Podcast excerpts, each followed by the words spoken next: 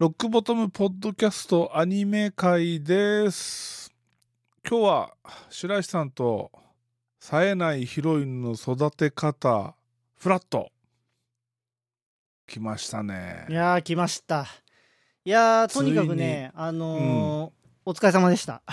お疲れです。お。疲れ様でした今ね本みんなで、えーアマプラパーティーをしながらフラットを一一挙に見たと。はいいうところでね。何時間ですかね。さっきえ見終わったのが日付変わる前だったんで4時7間8 3時間半ぐらい？そえちょっと待ってくださいよ。891011あでも5時間弱ぐらい。休憩途中休憩も入れながらだったんでそのぐらいですね。うううん。んうんんうん。いやマジでね疲れたね、いやいや。泣き疲れたね。あのチャーリーさんがあの泣き疲れてるのはああれですよね、あの8話いや、ね？あそこそんな泣かないんだよ。はあ。そこはめぐみがあんなに喋る回がないでしょ、あうん。そだから神なんだよ。あそういうこと？そうそうそう。そこ？いや確かにうん。いいいい回だよ。うん。いい回だしプラスめぐみがあんなにこうねずっと喋ってるじゃん。うん。怒ってるんだけどうんうん。怒りながらもずっと喋ってる回ってこの二十何話ある中であれだけなんだよ。まあね。まあ確かうん。に確かに、まああんまりそのめぐみ自体がそんな感情を出すキャラじゃなかったから。そうそうそう。そうそうそうそう。だからあそこでね結構その、うん。話としては膨らんだけど、うんまあ、チャーリーさんが あそこを何回もループしてるみたいなことずっと言ってたから、うん。あれチャーチャーリーさんのツボとしてはもうあそこだあそこがマックスなのかなみたいな、ね、なんかそういうふうに思ったんですよね。いやいやマックスだよ。マックス。うーん。でそれ以降はあの、うん。映画に続くんだよね。あーそうですね。話の流れ的にね。多分そのフラットとしてのうんう、んそのピークってうん。うん2人が去っていって終わりじゃない。うん。で新しく新生、えーブレッシングソフトウェアとしてやっていくよっていうはいところまでだなわけでしょ？うん。だからまあまあそういう意味ではピークはあのーうん。歌羽先輩とエリリが去っていくところなんだろうけど、うんでも俺的にはねあの恵みのピークがあそこなんで。まあめぐみ推しとしてはそれはあそこがピークですよね、確かにね。そうそうそうそう。いやでもあのーこの前あのね最下の会まあ最初撮った後に、そのうん。フルマラソン、まあ、したじゃないですか。うんうんうん。でフルマラソンして、まあ、今回あのフラットフルマラソンみたいな感じでとりあえず1期2期全部見たねうん。その感想みたいなのちょっと、まあ、少し触れていいいくのもねうん。はいはいはいどうどうでした？やっぱりなんかまあ僕その、まあ、チャチャーリーさん劇場も見に行ってるからあれですけど僕うん。フラット今回やっぱ見てその第1期とはもう全然違う毛色だったっていうのがねあの感じられましたね。確かにね。うん。俺もねあのフラットを最後まで見たのはうん、かなり久しぶりなのああそうなんですか？うん。だってほう8話から先に進まないから。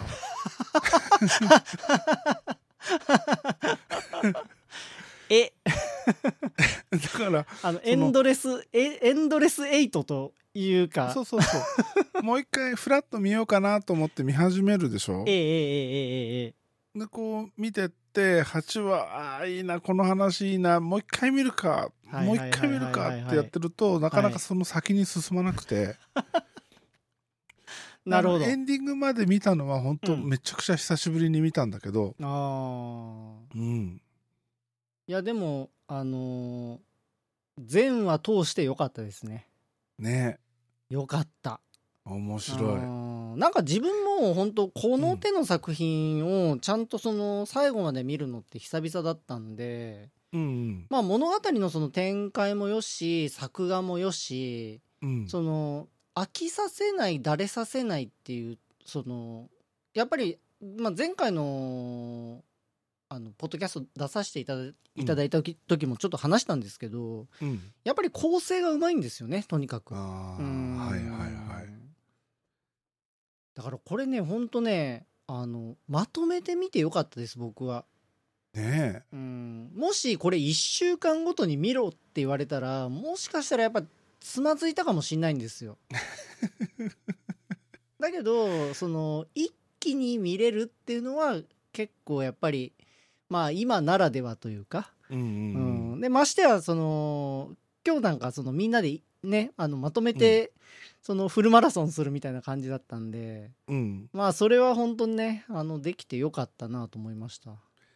ね楽しかったっすね。いやめちゃくちゃ楽しかったですね。あの、うん。なんて言うんでしょう。まあこういうその時期だから例えばあのズーム飲み会とかもそうなんですけど、うん。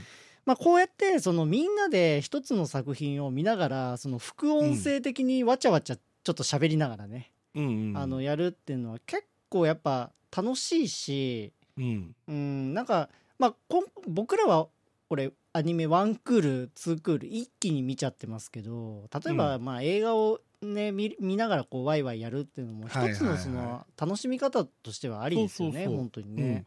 うん。でもこういうのってちょっと前まではねうん。できなかったもんね。いやー難しかったしそのやりたいって思ってる人は当然いたと思うんですよ。で、僕の周りでも例えばその自分のその iPad に例えば映画をその詰め込んでうん。飲み屋さんでやるっていうのは、まあ、まあまああったんですよ実は。うんうんだけどやっぱり飲み屋さんでそのやるってなるとうん。周りうるさいうるさいじゃないですか。うんうん。で環境に結構左右されるっていうからうんなかなか難しいなって思ったんですけど例えばこういう Amazon プライムとか同時視聴環境がある中でうん。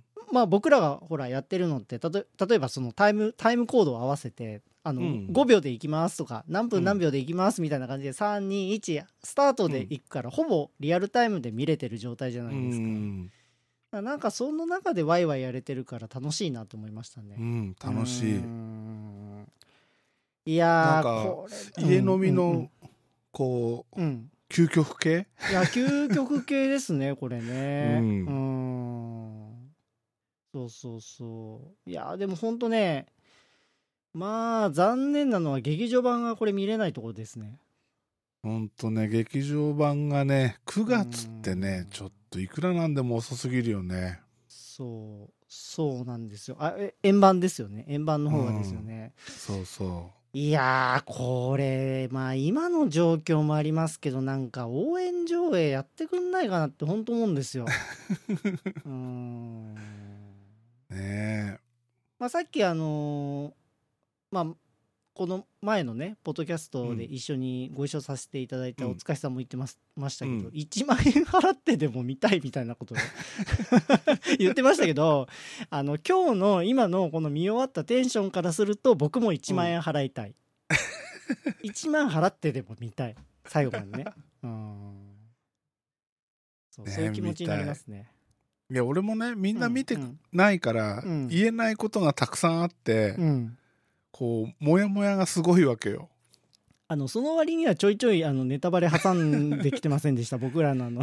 そんな 重要なネタバレはしてないからね。うん、うん、なんか僕はぼ僕らみんな「ん?」って思いながらこうスルー スルーしなきゃいけないっていう。何を言ってるのかな？みたいなこうね。恵み的に？あそうそうそうそうそうそうそう。ねえ、うん。まあでもあの2期はやっぱりそのこのこういうなんて言うんでしょう。マルチエンディング的な要素が若干やっぱ含まれてるからその各エピソードごとでそのゴールみたいな。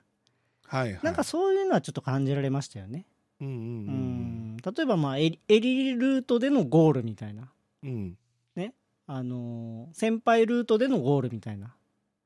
でもうそういうので、うんうん。その何ラスト数話だけさん、うん、誰々ルートみたいなの作ってくれてもいいよね。え大変だと思いますよそれ。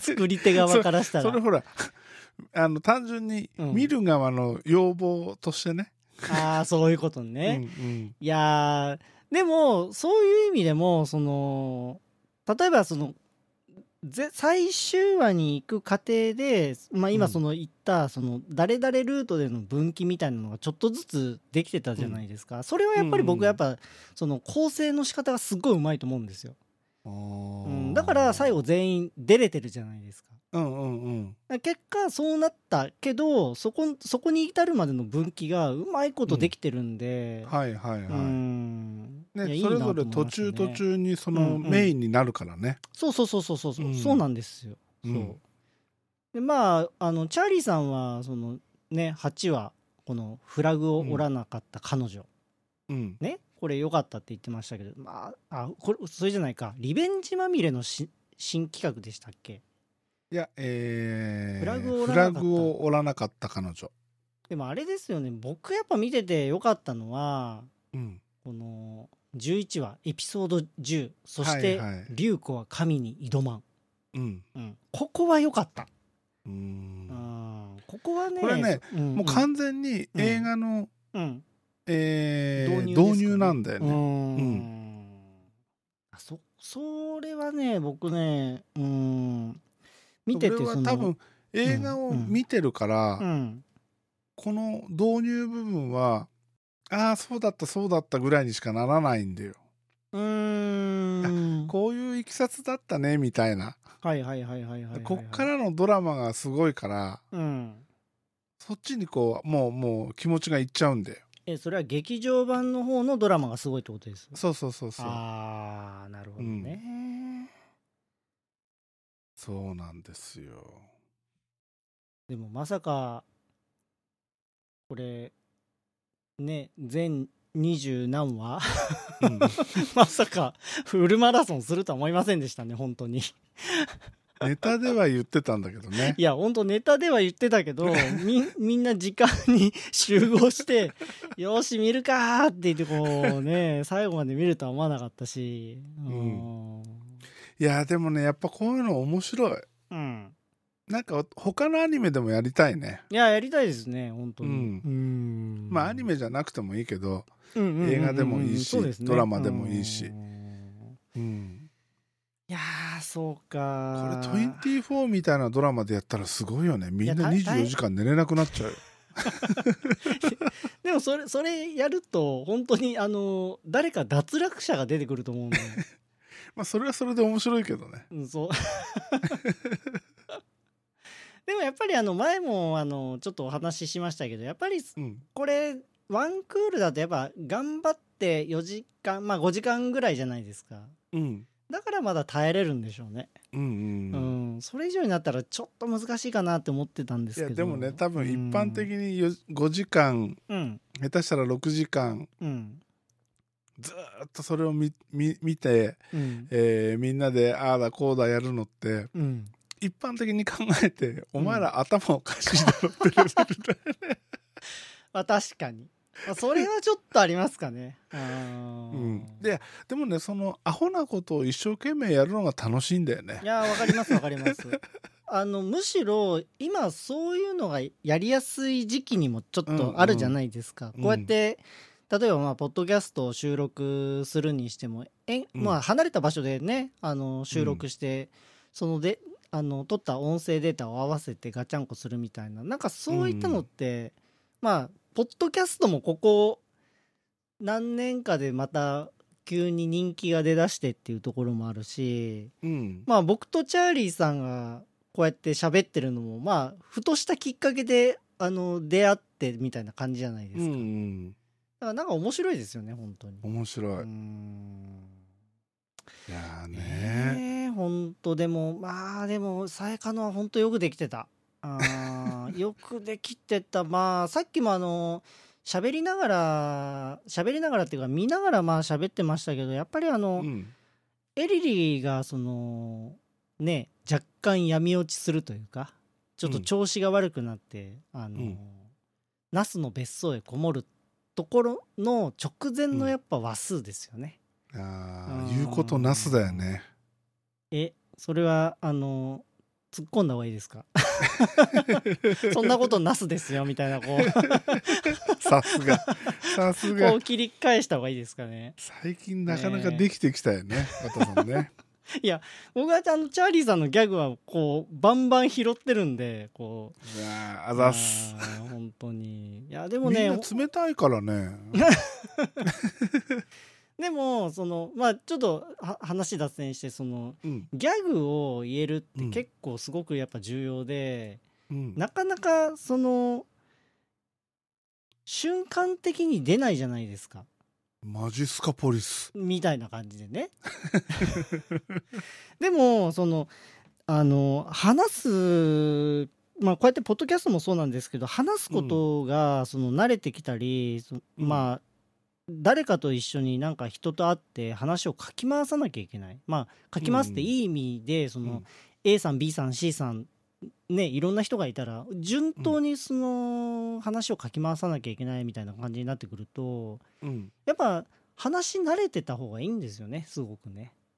まあうんでもそれが難しかったりもするしね。うん。だからギャ俺ギャグギャグの入れ方とかそのネタの入れ方とかって僕の周りでもやっぱ話うまい人ってすごい絶妙なタイミングで入れてくるんですよ。はいはいはい。でそういうのってどうやって学んでんですか？みたいな話を若干した時にやっぱり、その誰かとは誰かから聞くっていうのももちろんあるんですけどそれを、うん。あの意識的にやっぱ口に出してると、うんうん、やっぱ口に出さないとその瞬間というかタイミングがやっぱなかなか難しいから滑ってもいいから出すみたいなこと、へえうんなんかそういうことをね言っててよし俺も頑張ろう。なって、うん、だからチャーリーさんねこのままどんどんどんどんねじゃ イケイケどんどんであの いや僕らは拾いますよチャーリーさんがそれ言ったら。あまままた始まったけどって。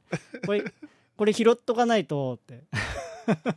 意外とみんなねスルーしてくるんだよね。いやまあまああのひ拾い方のあの程度もやっぱあると思うんで そうやでもねやっぱね話うまい人ってね、うん何やるにしてもこう、うん。有利っていうか得っていうかさ、うん。うんだから話うまくなりたいなと思うよね。まあありますありますそれはうん。本当に。うん。だまあは話話話し方っていうかねなんだろう会話で空気を作るみたいな感じですかね。うんうんうん。うんあれあれはなんかその社会生活で結構やっぱ求められてる技術というかうん。年を重ねれば重ねるほどなんかあの重要視する部分もあってはいはい。うんやっぱ自分の周りでも本当話の仕方というかその話をして仕事をするみたいな人って多いんですよ。話をするから仕事が回るみたいなっていうのがあって。れはある。う、うん。んだから物事の伝え方もそうですよね。うん。うん。だってさムスッとしてる無口な人だとさうん。コミュニケーション取りようがなかったりするじゃん。そうなんですよ。そうこのそうそう。そう人どう思ってんだろうってのが分かんないとかうん。本当はすごい嫌なんじゃないかとか楽しんでやってくれてんのかなとかそういうのが分かんないとねやっぱりうん。やりにくかったりするからね、いや本当ですね。うん。うん。特にほら俺の見た目でムスッとしてたらさうん。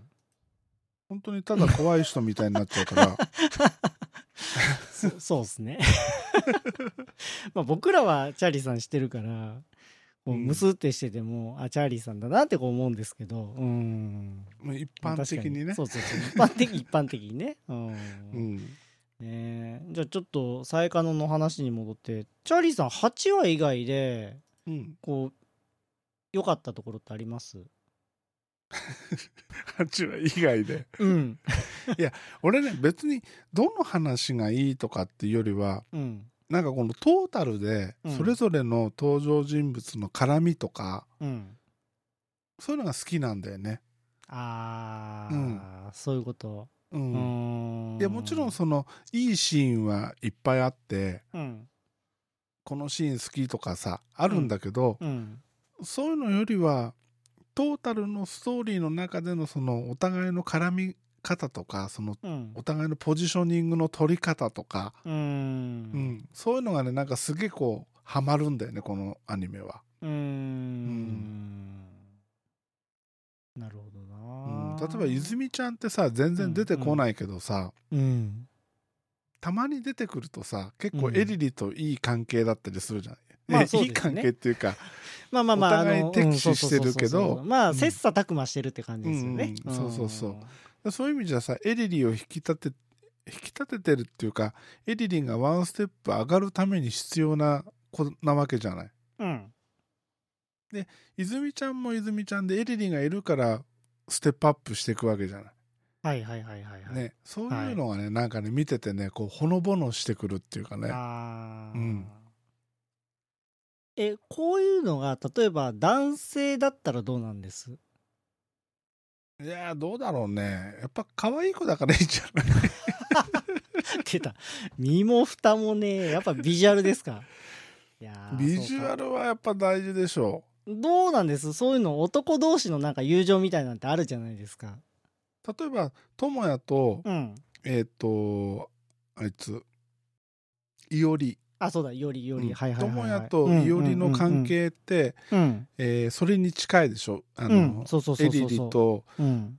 泉ちゃんに近い関係、はい。でもまあ智也とあのいおりの関係は好きだよ。いや僕もあれはいいと思います、すごく。うん。うん。あれがね映画になるとまたいいんだよ。あそうなんです？うん。いいんだよ。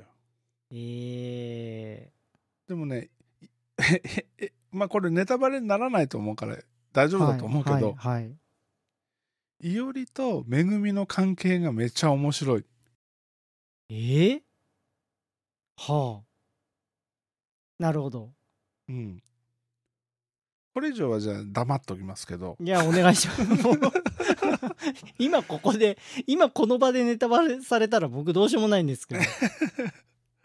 うん、なかなかねいい関係。いいいい関係じゃないんだけどうん。そのうん。いい関係なの。ううん。ん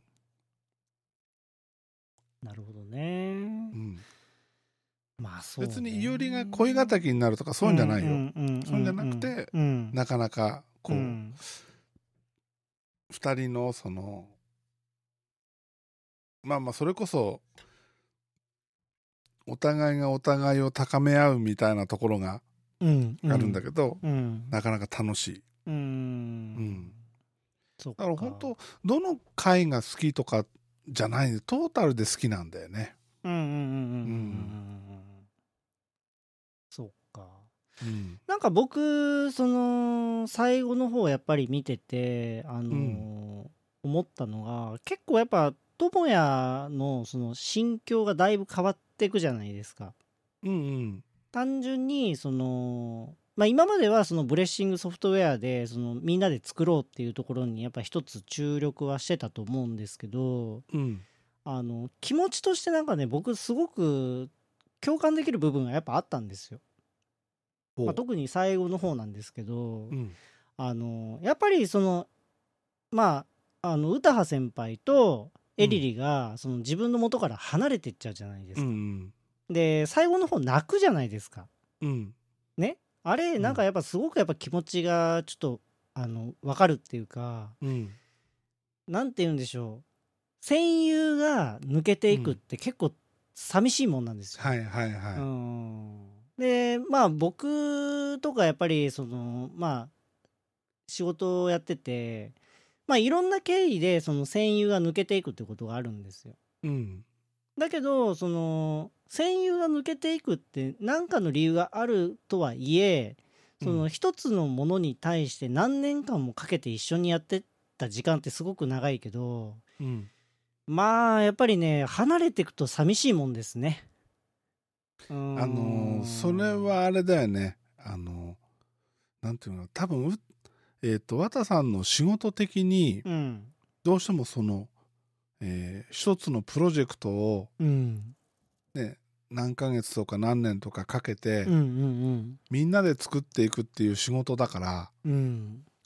特別そういうのは大きいと思うんだよね。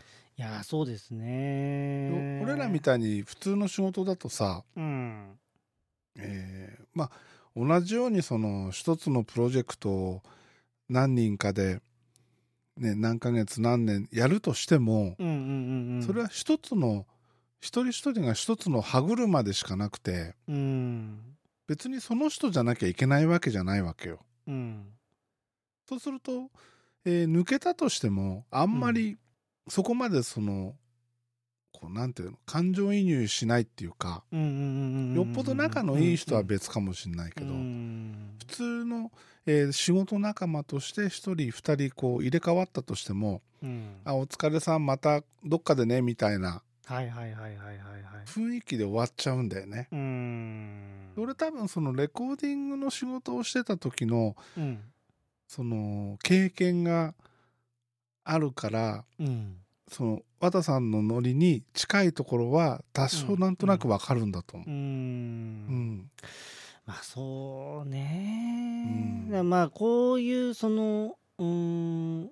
まあこのアニメ作ってる現場もそうですけどやっぱり現場でスタッフィングされてるってなると、うん。その一つの作品にやっぱね長い年数関わるわけじゃないですか、うんうんだからやっぱねそのスタッフまあこういうとあれだけどねスタッフが欠けるって言ったら変かもしれないけどずっとやってた人がいなくなるっていうのは結構やっぱ心に響く。うんうんうん。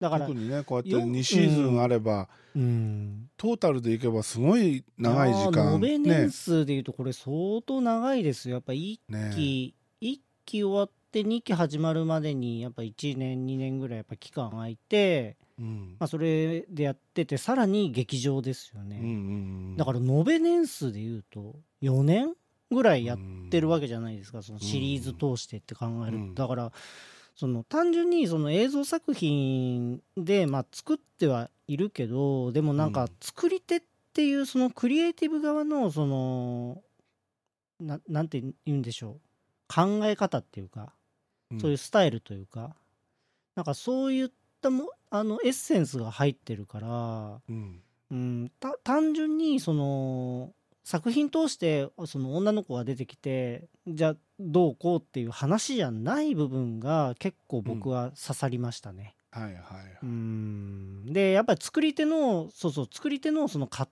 藤だったり苦しみだったりっていうのもやっぱりなんとなくわかるし、うんうんまあ見ててまあそうだよねっていうぶうなずく部分はすごくあるんですよ。うん。うん、やっぱそういったところにその、まあ、言うてもその設定で言うと高校生じゃないですか。うん。かか彼ら彼女らって。うんで一方でその自分たちはもうすでに仕事をししてる中でまあそういう考えもやっぱ常日頃やっぱあるはあるけど、うん。それをあのその高校生っていうた立ち位置で語ってるっていうのがうんなんか敷居を低く低くそのビジュアル的なね敷居はすごく低くしてるんだけど、なかなか内容としてはハードだなって思いましたあね。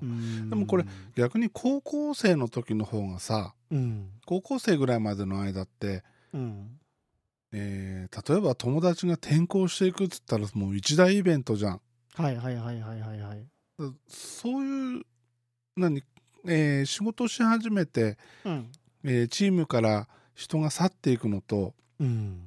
同級生が転校していっちゃうっていうのはさうん。もう比べ物になんないぐらいイベントとしてと同級生がいなくなる方が大きいじゃん。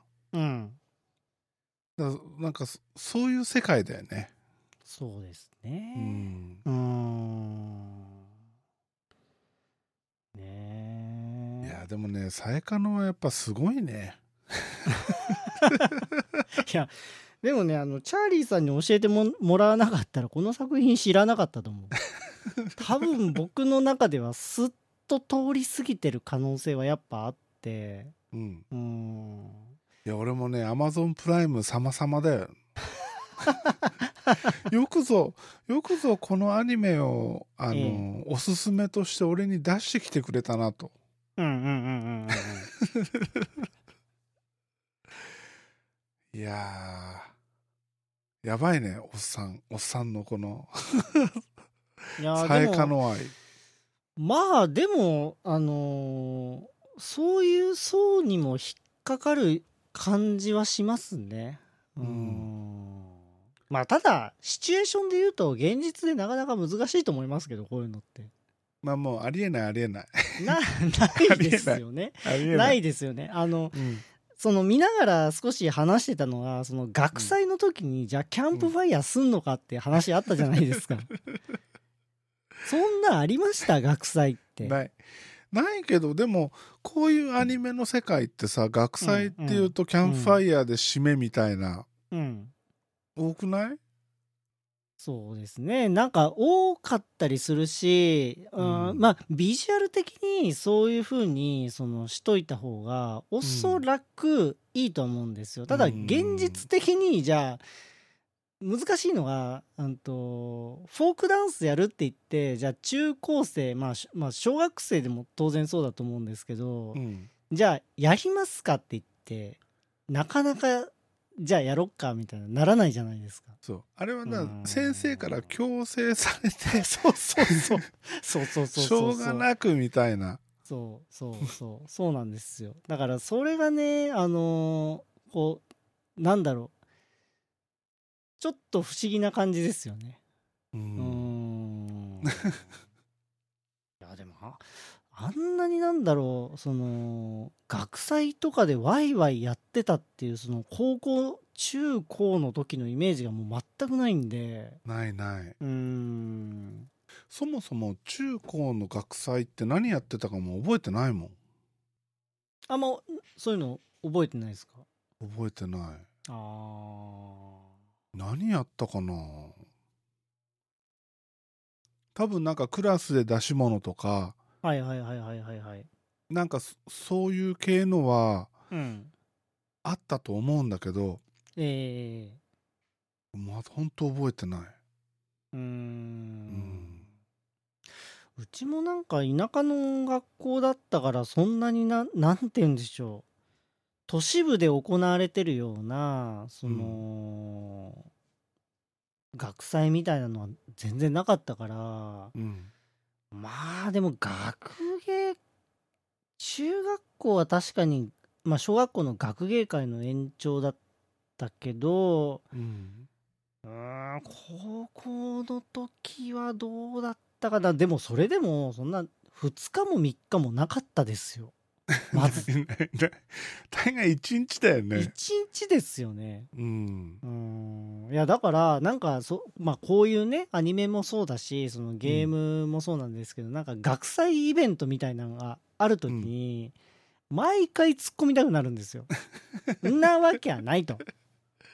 そんな2日も3日もコストかけてやってませんよって思うんですけどいやーこういうねその世界であのもしいやもしっていうか今今のその若い世代っていうかその都市部だとそうなのかなってちょっと幻想抱きますよね。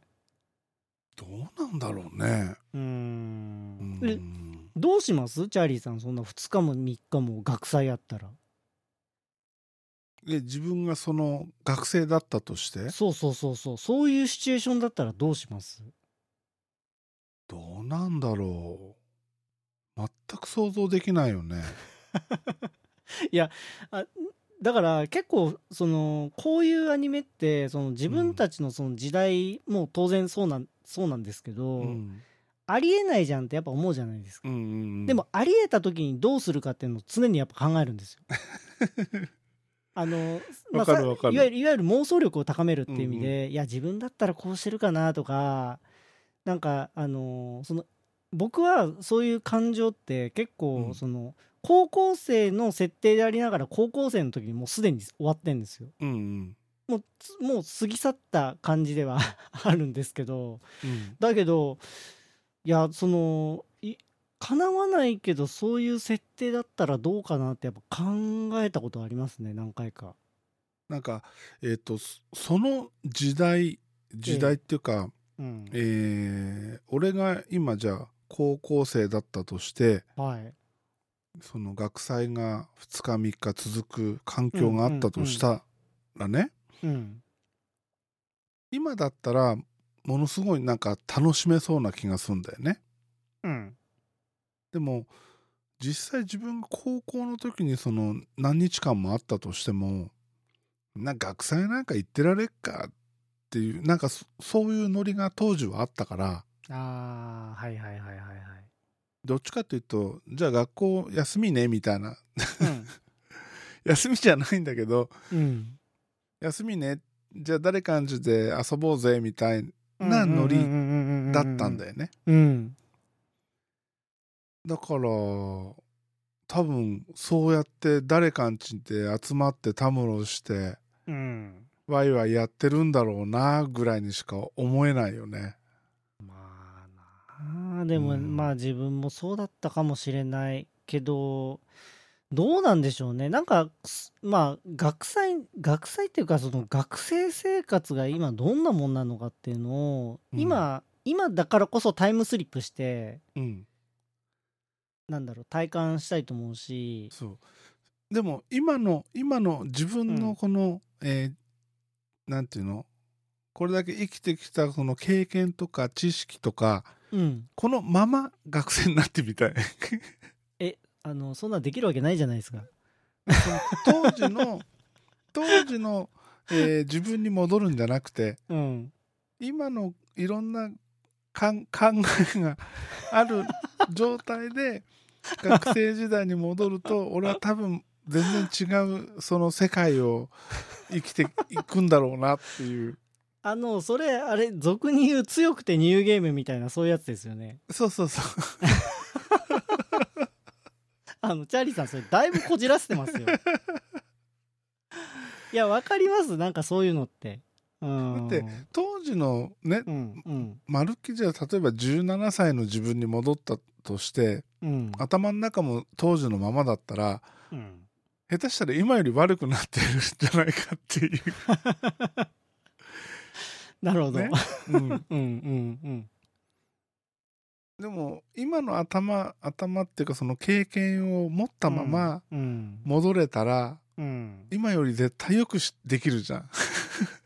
まあそうですよね。まあ、うんその当時まあいろんな後悔もまあ当然あるしうんその選択とし選択肢としてミスった自分もいるじゃないですか。うんうんうんまあすごい些細なことでもそうなんですけど、まあ、確かにそれを正解ルートで行くっていうなんかうん考え方ですよね。ああでもねそれわかるななんか。全部ねその正解ルートで行くっていうよりうもん当時例えばさなかなか告白できなかったけどうん。今の俺だったらもっと軽くね、好きだよって言えるとかさ。あーわかるなそれ。なん当時はさそれってもう一大イベントなわけじゃん告白するなんて言ったらさ、ええええ。振られたらどうしようとかさ、はいはいはいはいはい。せっかく今いい関係なのが崩れるのは嫌だなとかさ。あの振られたらどうしよう話で言うとそのあれチャーリーさんってその学校ってどのぐらいの大きさでした？生徒数ってこと、はい生徒数ですね。規模数で言うと。ん？1学年100うん。150ぐらいじゃないかな。150あじゃあ全然多いですね。なんかうちらのところだと100やっぱ切ってたぐらいだったんですよ。だからその下手にその学年で告白して、うん。その話題になろうものならばですよ。うんうん。もうなんかあの学校中の噂になる可能性高いんですよ。あそいやそれは一緒だよ。その100だろうが150だろうが、うん。少ない多くはないじゃない。うんうんうんうんだから噂が広まるのはバーって広がっちゃうから。それその、うん。その噂の広がり方に対して、その、いい広がり方すればいいじゃないですか。はい。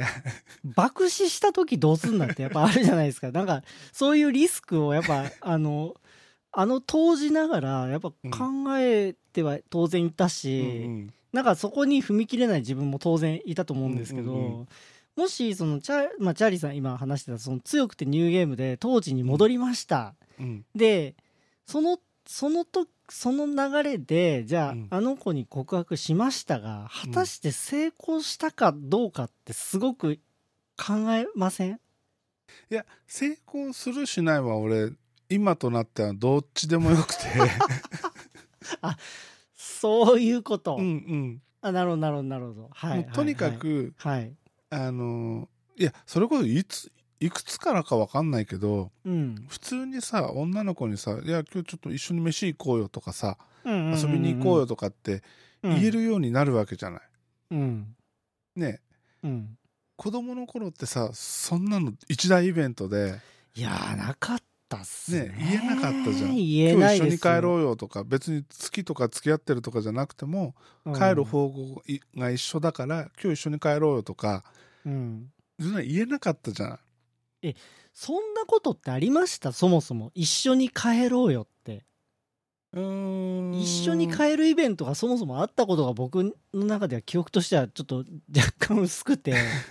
俺はちょこちょこあったかな。高校だとね、マジですか？羨ましいですね。あのええ。方角が一緒だからあはあたまたま途中で会ってうん。そう俺チャリ通だったんだけどええあの一緒に朝学校まで行ったり帰りええ一緒に帰ったりっていうのはたまにあったけどええ。でもそれをもっと今なら俺は何も考えずに誘えるなとかさ、あ そしたらともやくんじゃないけどあうん。もっと楽しい高校生活になったんじゃないかなっていうまあね、うん。例えば昔ね。うんはい。そのす自分の付き合う女の子は、うん。えー例えば自分の趣味とどれかが一致してる子がいいとか、うんうんうん。何話していいか分かんないからうん。そういう考えがあったわけよ。例えば音楽好きの子がいいとかはい。ね？はい。スポーツ好きな子がいいとかはい見てくれだけじゃなくてはい。そういうなんか共通の話題がないと話ができなかったわけよ。うん。何話していいか分かんない。うん。でも今ならそんなの全然関係なく ああの子ちょっと可愛いなとか思ったら普通に話しかけられるし ちょご飯でも食べに行こうよとか一緒に帰ろうよとか普通にできるじゃない、うん。まあまあまあまあまあ、ね。うん。そうするとより充実した 高校生活を送れるたんじゃないかなと。なんかわかる気がする。まあそういう意味だと 時々思うかも自分も。だから強くてニューゲーム。強くてニューゲーム。強くてニューゲームっていいな。結構パワーワードだなこれ。うん いやでもそうでしょ？だって昔と同じ状態で戻ったって、うん。昔の自分のままなわけだし、まあ確かに確かに、ね、メンタル的な部分もね。うん、進歩ってなかなか厳しいけど、うん。それこそね親父ギャングばっかり言っててうざがられるかもしんないけど、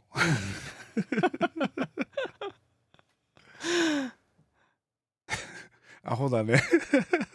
いやでもなんかそういう妄想力をかきたててくれる意味でもこういう作品っていうのはちょっとううんありなのかなと思いましたね。まあ過去ばっかりその振り返ってもあれですけど、うん。そのあの時まあまあまあ自分もそのあの時こうすればよかったかなとかっていうそのなんなんて言うんでしょう。失敗っていうか後悔っていうかまあ人生の中ではやっぱり一つ二つ以上はやっぱあると思うんですけど、うん、まあそそうだった時のその選択肢みたいなのってやっぱ妄想するんですよね。だから、ぼうん。まあ妄想妄想力がそのクリエイティブ力じゃないですけど、はいはい。うん。まああの時ああだったらどうだったかなみたいなのやっぱこういうのね見てるとねうんいやー羨ましいけど自分の時はなかったしこれは まあまあないものねだりですよ。言うてしまうと、もう全てがね。全てがないものねだりだけどうん。だけどなんかそういう意味でもねなんか引き戻してくれたってういうん。意味でもね、俺ねこういうアニメを見るようになって知った言葉だけど、はい。いわゆるそのラノベ主人公っていううん。連中。はいはいはいはいはいはい。はねいいなと思うね あそれになりたい。なりたい、うん、なりたいっていうかいや今なら俺なれると思うよ。えそれチャーリーさんを題材にしたラノベを作るのありじゃないですか。あそれだ。そう。そういうのどうすか？いいね。そう。一回自分をラノベ主人公にうんそのあのーしちゃって作うん。作っちゃえばいいんですよ、う。ん、俺はロック好きな少年だみたいなぐらいの勢いで。そしたらそれがアニメ化されて俺はウファウファってなるのかな。あのーそれはまあ売れ行き次第じゃないですかね。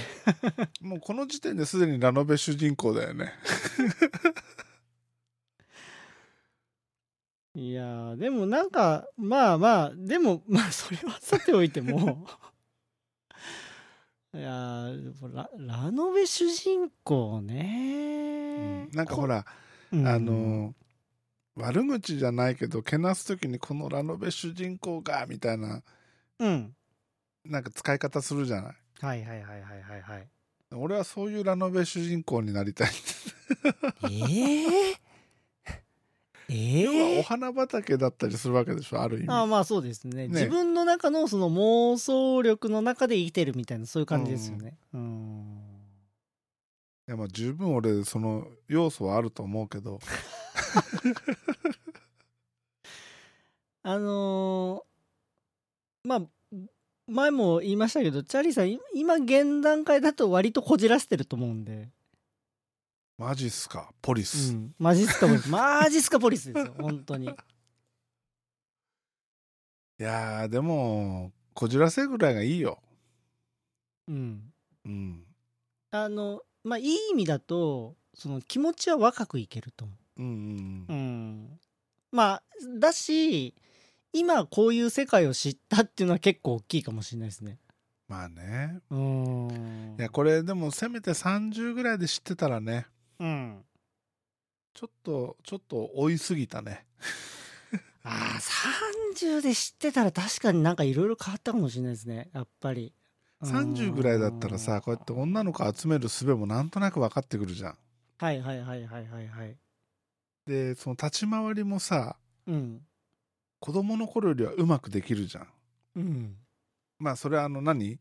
あの彼女を何人も作るとかそういう話じゃなくてうんうんうん楽しく生きていくのにこううん。周りを固めるっていうかさ、うん。そういうねえーことができてたらうん。今今の年になった時にだいぶ違うんだろうなとか思うよね。ダメだな俺なまた最低な方向に行ってるな。ししみじみと しみじみとですよ。いや俺でもいうん。自分の人生で後悔するとこあんまないんだよね、うん。うん。まあまあ結果結果往来ですよね今もね。そうそうそうまあまあ大体がそうだと思いますよ。うん。うん。大体まあよほどのことがない限りはうん。ねあの今今ある状態がまあベストだし最高だってやっぱ思っとかないと、やっぱりいろいろ大変じゃないですか。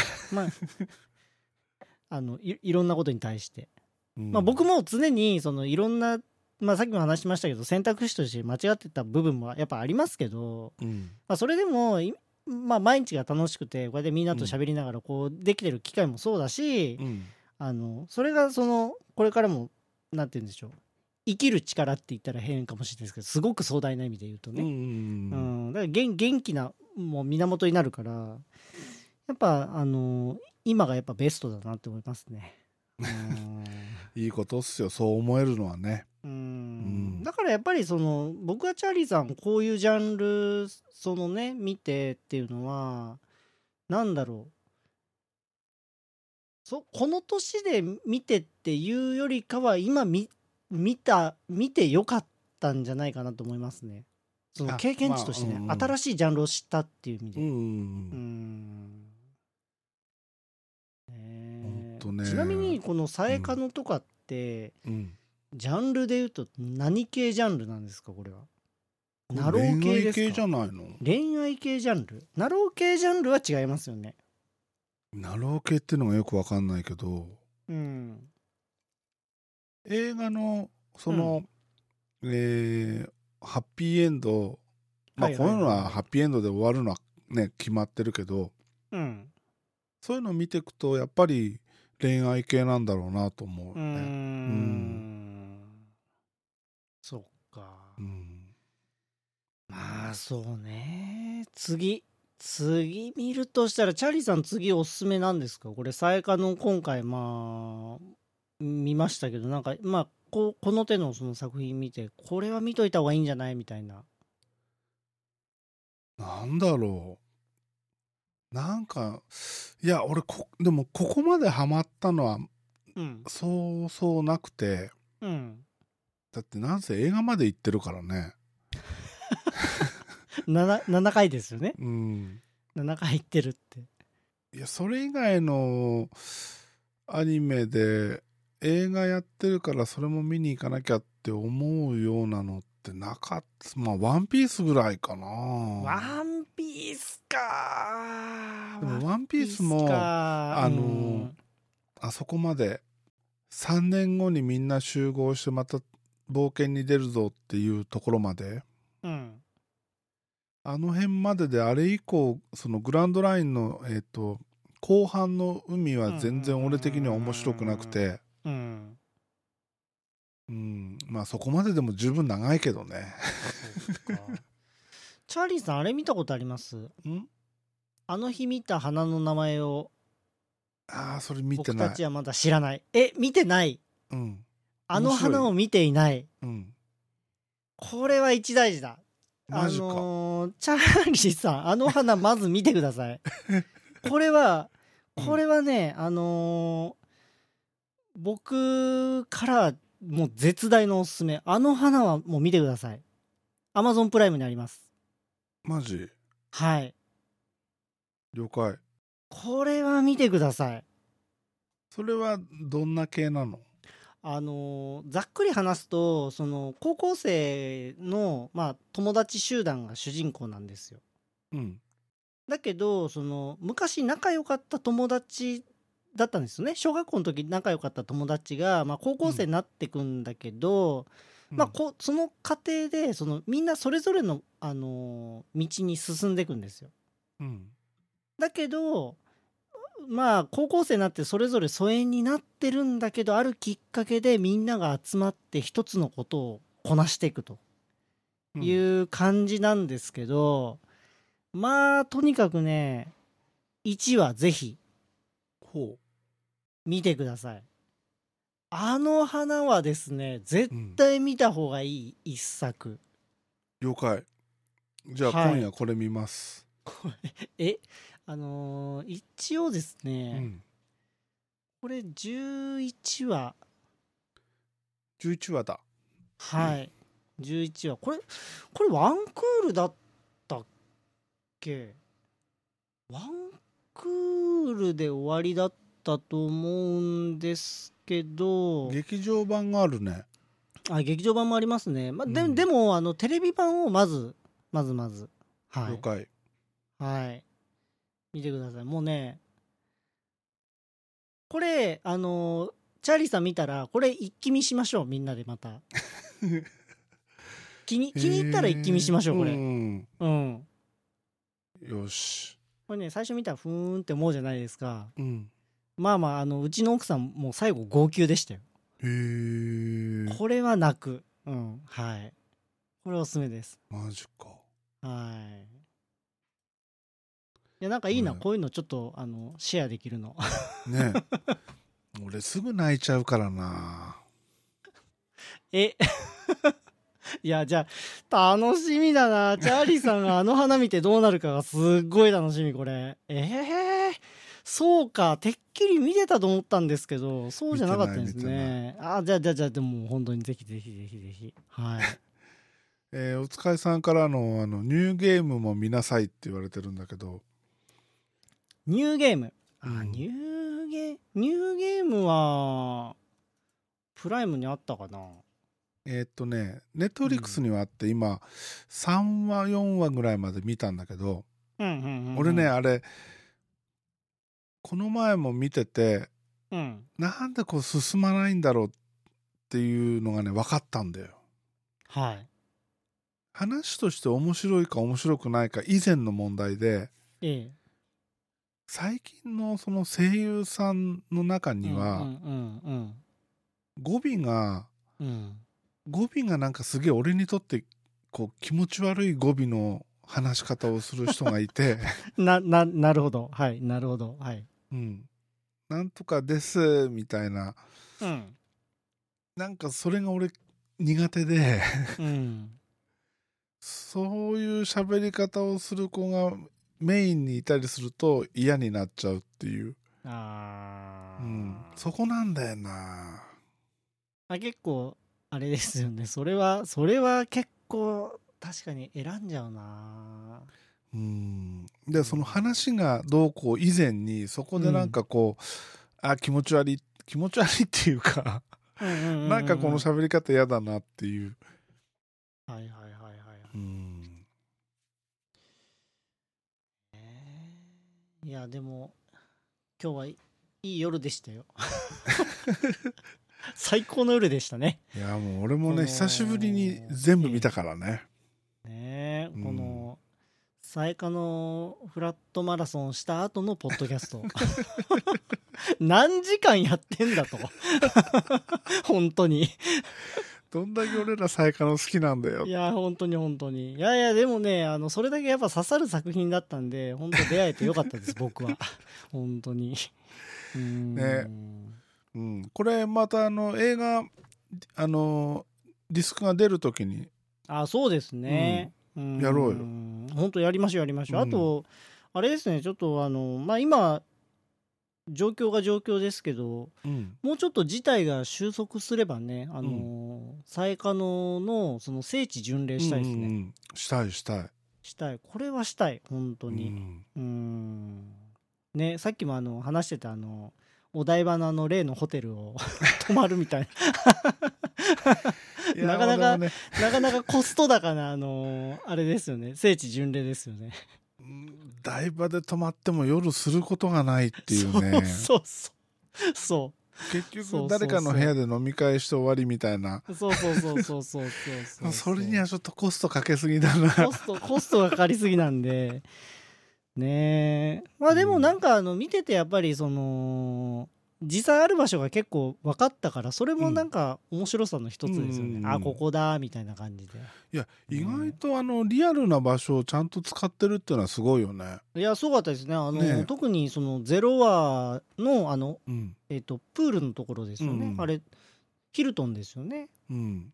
うーん。まんまだったもんね。いやまんまでしたね。ねえ。まんまだったううん。んこれは何？泳ぎに行く？ね。えちょっとそんなノリですよね。ちょっとちょっと可愛い子連れて。みたいな。うん。いやー聖地巡礼。はい。新たなお江戸へのお江戸へ行く楽しみの一つがまた追加された本と当に本当に。いうことでね。えはい。行きましょはいぜひぜひ本う当に。はい。はい。えー、あとはどうしましょうかね。何か話足りないことがあれば。そうですね。おおむね話し終えたんでこの熱量のまま本当は劇場版見たいなっていう感じですかね。本当俺ももう一回見たい。ねえ、まあちょっともうちょっとどっかで時間取れれば一気にき一気に見るマラソンやりたいですね。えー、9時間。9時間コース。10時間。そうですね。トイレ休憩入れたら10時間コースですかねこれ。ちょっと10時間コース。休み入れて11時間。そうそう。そうそういややりてえななんか。10時間コースちょっとねやりたいですね。なんかなんかでもその、うん。大人になって結構バカやってると思うんですよ。そのさっきの話じゃないですけど、でも、うん。そそういったのをちょっと一生懸命やりたいなってはやっぱ思いますね。ね。いいよ。うんそういうねバカバカしいことを一生懸命やるのは大事だよ。本当に？ほんと大事だよ。本当に本当に、うん、なだからもうなんかやっぱ中途半端じゃダメだから。そうそうそうそう。うん。だからこれほらあの今月ねし 4, 月に、えー両方見たから、はいはいはいはいはいはい。夏ぐらいに、うん。その、えーフィーネのうん。DVD が出る頃にうん。ズバッとやろうよ、あいいですね、うん。それ。いいですね。そのままあの、ええ。映画まで入っちゃえばいやそれ楽しそう。それ楽しそう。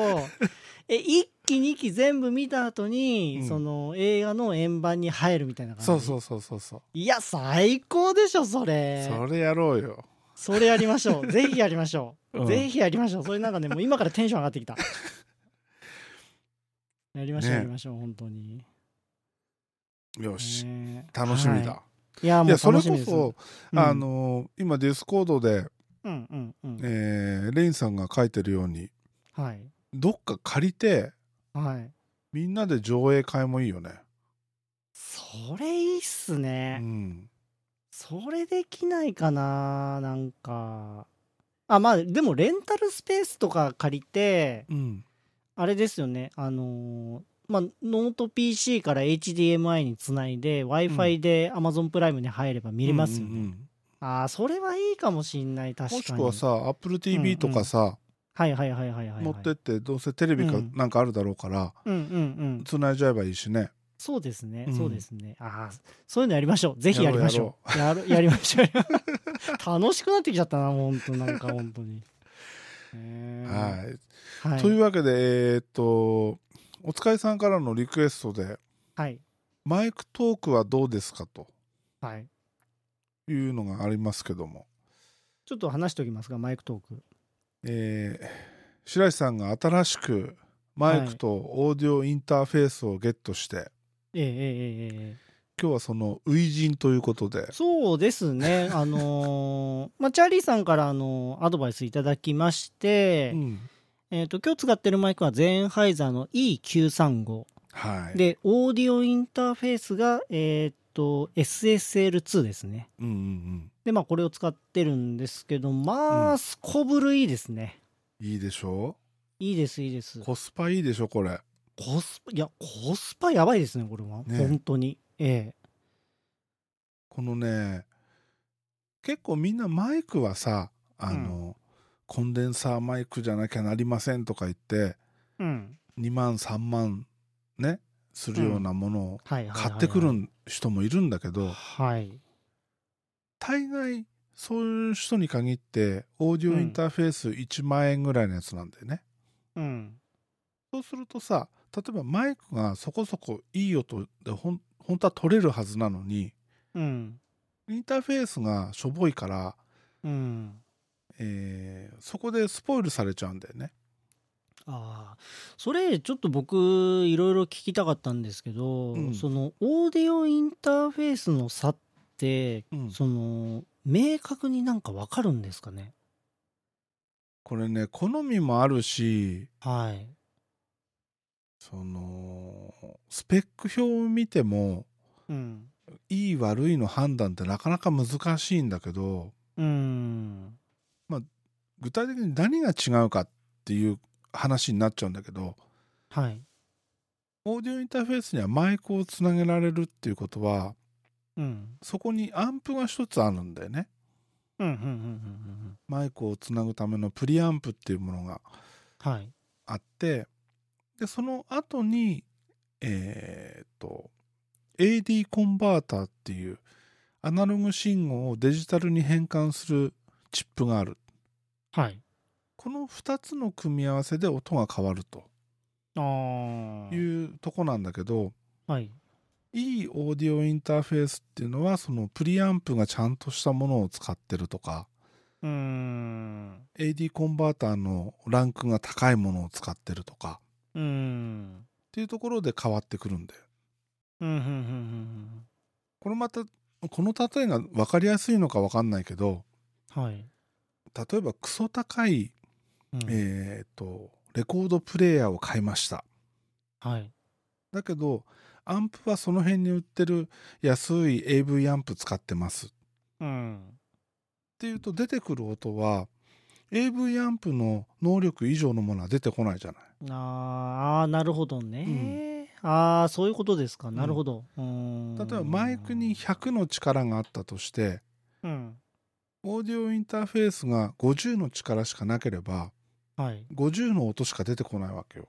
うーん。でも、えーマイクが例えば100のうちオーディオインターフェースが80とか70とか出せればええ。その、えープラス分クオリティが上がるでしょ、うん。あクオリティが上がるっていうかそのマイク本来の持ってる音により近づくわけじゃない。うん。だからオーディオインターフェースって安きゃいい安くていいでしょ？どうせアナロアナログ信号をデジタルに変換してるだけでしょ？っうん。ていうのは違うよっていう、うん。でそんな中で、うん。えーまあローエンドって言えると思うんだけど3万円以内のものの中でうん。どれがいいのかなっていうのが俺すげえそのなんていうかな知知りたかったっていうかええ。人に勧めるのにこれから、えーうん。ポッドキャストやりたいとか YouTube やりたいとかうん。あと今使ってるのからちょっとステップアップしたいけど5万超えるようなのはちょっとちょっとねっていうような人たちにこれいいよって勧められるものを知りたかったのよ。でいくつかインターフェースを買ってはい。実際自分で聞き比べしてはいでやってかやってた中で最終的にあこれだなっていうのが SSL2 だった。の。なるほどね、いやでも実際これまあ昨日届いて開封してまあ設置して、うん。そのまあボディもやっぱあのシンプルながらすごいかっこいいじゃないですか、うんうん。重量感ある感じで、うん。でまあこの放送始まる前にあの少し話してましたけどやっぱ背面にそのケーブルさせるっていうのが結構僕の中では恩恵がやっぱ大きくて、うん。あのなんだろうデスク周りがすごくコンパクトになった。はいはい。うんこれ手は結構前側にケーブルが出ないからね。そうですねそうですね。うん、だから自分も今までそのローランドのクワッドキャプチャー使ってて、うん。まあクワッドキャプチャーもそんな悪い品ではないとは思うんですけど、うん。でもやっぱりその、まあ、SM5 波とクワッドキャプチャー使って使ってた時にどうしても出力がやっぱり気になってて、うん。なんかあのうーんマックスにしても音が振り切らないっていう状態がどうしても続いてたんですよ。で、うん。まあ、自分のその YouTube でもそのこのマイクと,、えっとオーディオインターフェースのちょっと紹介動画みたいなの作ってた時に語ってたんですけど、うん。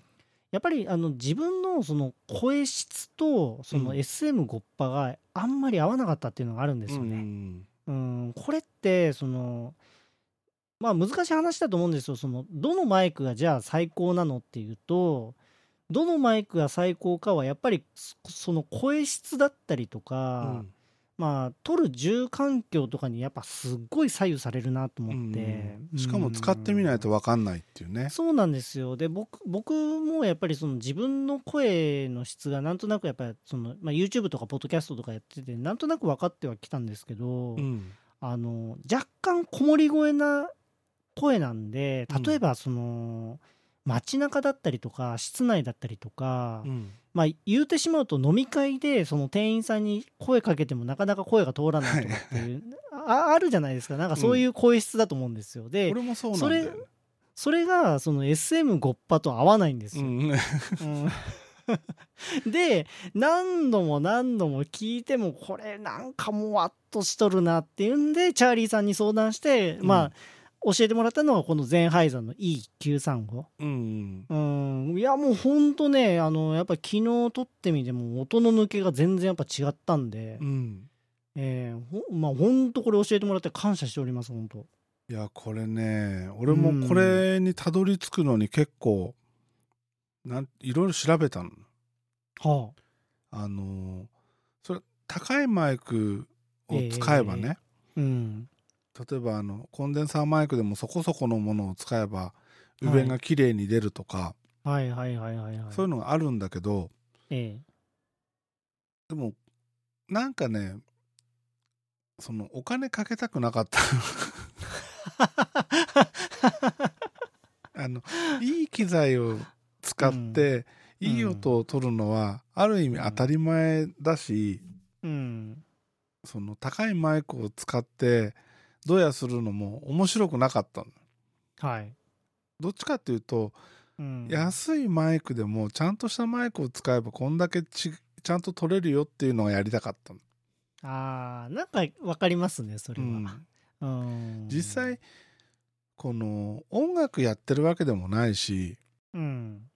そんなねあのクソ高いマイクなんて必要ないしうん。じゃあそのマイクの保管から何からねあの、うん。ちゃんとできるのかって言ったら家に行ってそんなことできないから、まあそうですね、そうですね。ほんとね。ね。そうなるとうん。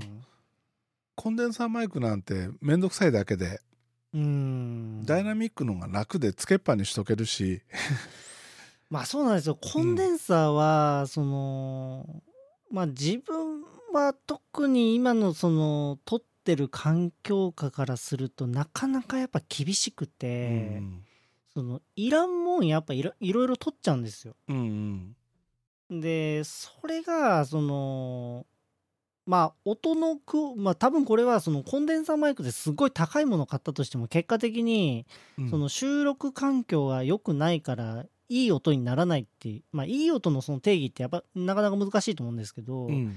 そのうーんまあ周りの例えば人の声がその自分の喋ってる声に全然別の人の声が入りましたとかうん例えば車が通ってる音が入りましたとか、なんかそういうのになってくるとちょっといい音じゃないじゃないですか。うだかんらそういう意味でも今こうやってダイナミックマイクで喋ってる方が、うんその自分の声だけにフォーカスされるから、うんまあいいないいなっていうか、まあ、僕の中ではそのダイナミックマイクの方がやっぱ聞いてて心地よい。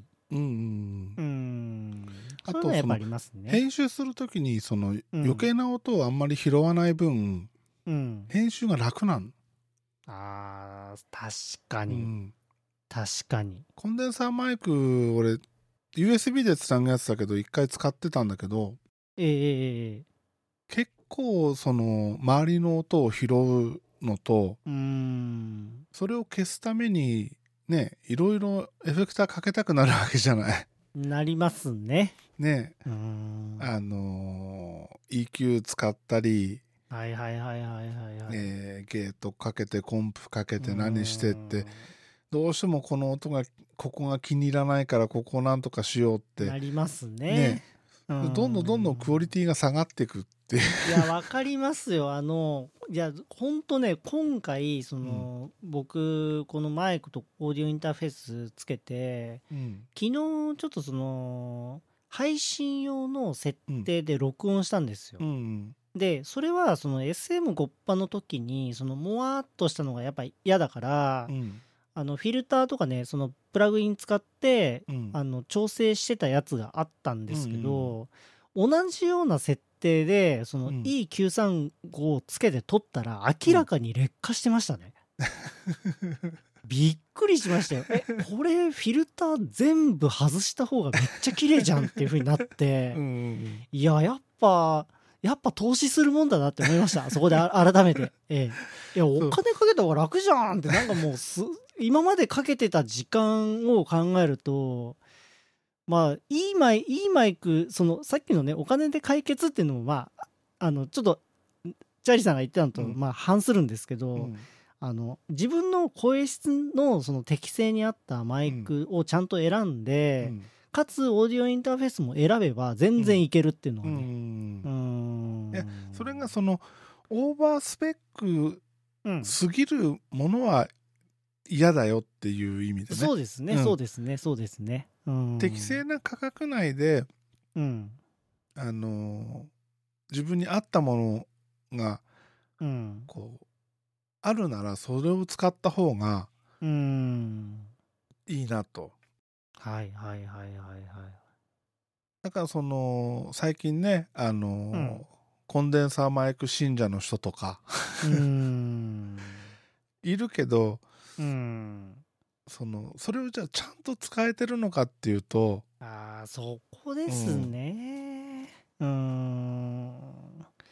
まあそうそういうのってそのまあオーディオだけじゃなくて、まあ、カメラとかも多分ちょっとあるんじゃないですかね。うん確かにいいものはいいかもしれないけどそのいいものを正しく使えてるかどうかっていうのはちょっとまたうん。知識と経験が両方伴ってくるから、ううんん。まあまあ音に関してはその僕もそんなに分かんないから、まあ、今チャーリーさんとかねいろいろ教えてもらって初めて分かってる部分ってかなり大きいと思うし、うん。なんとななんとなくこうじゃないかなっていう憶測の部分でもやっぱあるんですけど、とはいえそのなんて言うんでしょう。無茶なスペックにとらわれすぎると結構大変なことになるなとは。そうそうそう。うーん。もうちょっと根本のところからやっぱ知っとかないとなんか値段ばっかりに振り回されるかなっていう危惧はちょっとありますね、うん。まあそれそれは本当いろんなものに対してやっぱ思うんですけど、うもほらあの一部の人たちにとってはノイマンの U87 がもう神のような存在だったりしてるじゃない、はいはいはいはいはいノイマン買わないんですか？みたいなね。買わないんですかって言うけどみたいな、いやうん。そもそもあのノイマンの87ってどういうものかちゃんと知ってる？みたいな。うーん。こんなあのねえー例えばススタジオでナレーション撮るとか。はいはいはいはいはい。そのそれこそ声優さんじゃないけどね、うんうん。声をちゃんと撮るとか。はいはいはいはいはいはいそういう環境ならまだしもうん。こんな家でね個人がちょっと喋ってるものを撮るのに、うん。それを使ったからってでしかもインターフェースが適当なもの使ってたらそれこそ、えーノイマン87の100あるうち10とかさ、5とかさ、うん。うん。全然意味がないわけじゃない？そうですね。あのノイマンのマイクはやっぱり収録用ですね完全に、まあレコーディングで使うようなマイクだから、うんうん。うん、だとしたらあれですよね、その環境整備しなきゃいけないですよね。その収録環境例えばその防音にしなきゃいけないとか。ねまあまあそれはうん。そこまでは思わないけど、うんただほらあのー使わない時はちゃんとその湿度管理したところに保管するとか、あのあ大事ですね。ね。大事ですねそれに伴ってはい。ケーブルもちゃんとしたケーブル使ってはい。インターフェースもちゃんとしたものを使ってモニタリングするヘッドホンもちゃんとねある程度のうん。環境を作ってうん。ちゃんとその良さを生かせ生かせるっていうかその良さがちゃんと分かる。自分でチェックできる環境があって使うならいいけど、ど、うん。みんなのみんなのっていうかその最近よく耳にする87最高みたいな人たちの見てると、うん。どうもそうじゃないでしょ、あの値段ばっかり先行してますよね。そうそうそう。高いマイクイコールすごいマイクみたいな、いやーまあ間違っちゃいないけどそうじゃないよっていう うねん、うん。なんでなんかその入り口ばっかりにお金かけて真ん中、うんうんうん。一番肝心な真ん中には全然無頓着でうん。だとそれはそその高い入り口を使う意味がないよっていうか、うん。何のためにそれを使うのっていまあね。うね。まあお金があって別にその自己満足でこれが使いたいこれが好きっていうのは全然いいんだけどうん。そうじゃないじゃない そううん高いマイクイコールあれしか知らないからこれが最高っていう流れでしょ？あまあまああの まああの言いたいことはすごくわかりますはい。ねあのカメラもだいぶオブラートに包んでますけど。カメラもそうじゃんあのええええええねええ。いやライカのこの絵が好きなんだとか、ライカのここが好きなんだっていういう思いがあって使ってる人はさ例えば写真がすごい下手だったとしてもそれはその人が満足し,、してるしうん。いいんだけどうん。